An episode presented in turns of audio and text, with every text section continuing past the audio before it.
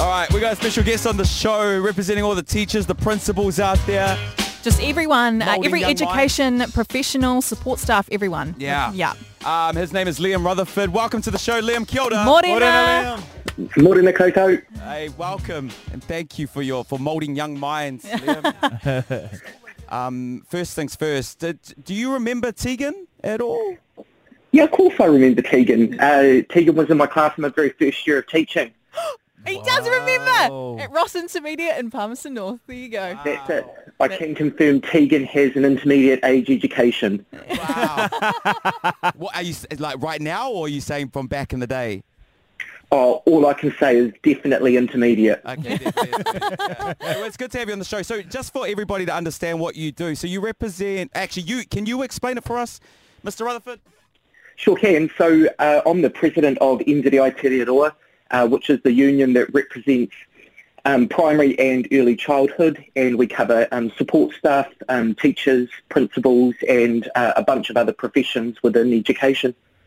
I, and basically Wicked. why um, uh, we wanted to get you on the show is because uh, obviously with level three, um, some schools are opening back for um, children of essential workers and stuff like that. And I just wanted to know what that transition's like. So um, the school is obviously changing now with everything that's going on. But when we start moving into level two, which is uh, hopefully in a couple of weeks, like how is that changing for schools? Like how what is school going to be like?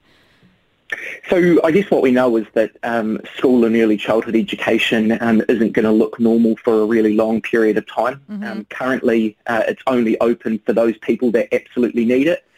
And so people that I've been talking to have probably got um, around 10% of their students coming back. And so as a result, you don't have most um, teachers and support staff uh, on site. They're um, all working from home, supporting distance learning uh, in the ways that they can. So uh, yeah, it doesn't look normal by any stretch.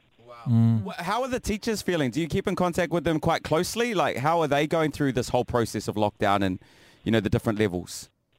Yeah, I mean, uh, in some ways, there's a little bit of nerves that we that we're all kind of kind of carrying around, wanting to make sure that we're not spreading COVID. Uh, but at the same time, uh, educators are a pretty hardy bunch, and they're ready to play their role in getting the country back up on its feet. Awesome. Are there a couple of like old teachers who are still trying to figure out how Zoom works? Oh, actually, uh, some of our more experienced uh, educators are definitely the ones that you go to, but uh, everybody's certainly zooming. Do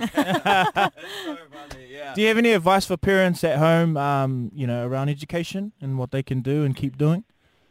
Yeah, um, I mean, the biggest thing is um, don't beat yourself up too much. I mean, uh, I mean, the the whole purpose of the situation that we're in is we're trying to stop the spread of COVID.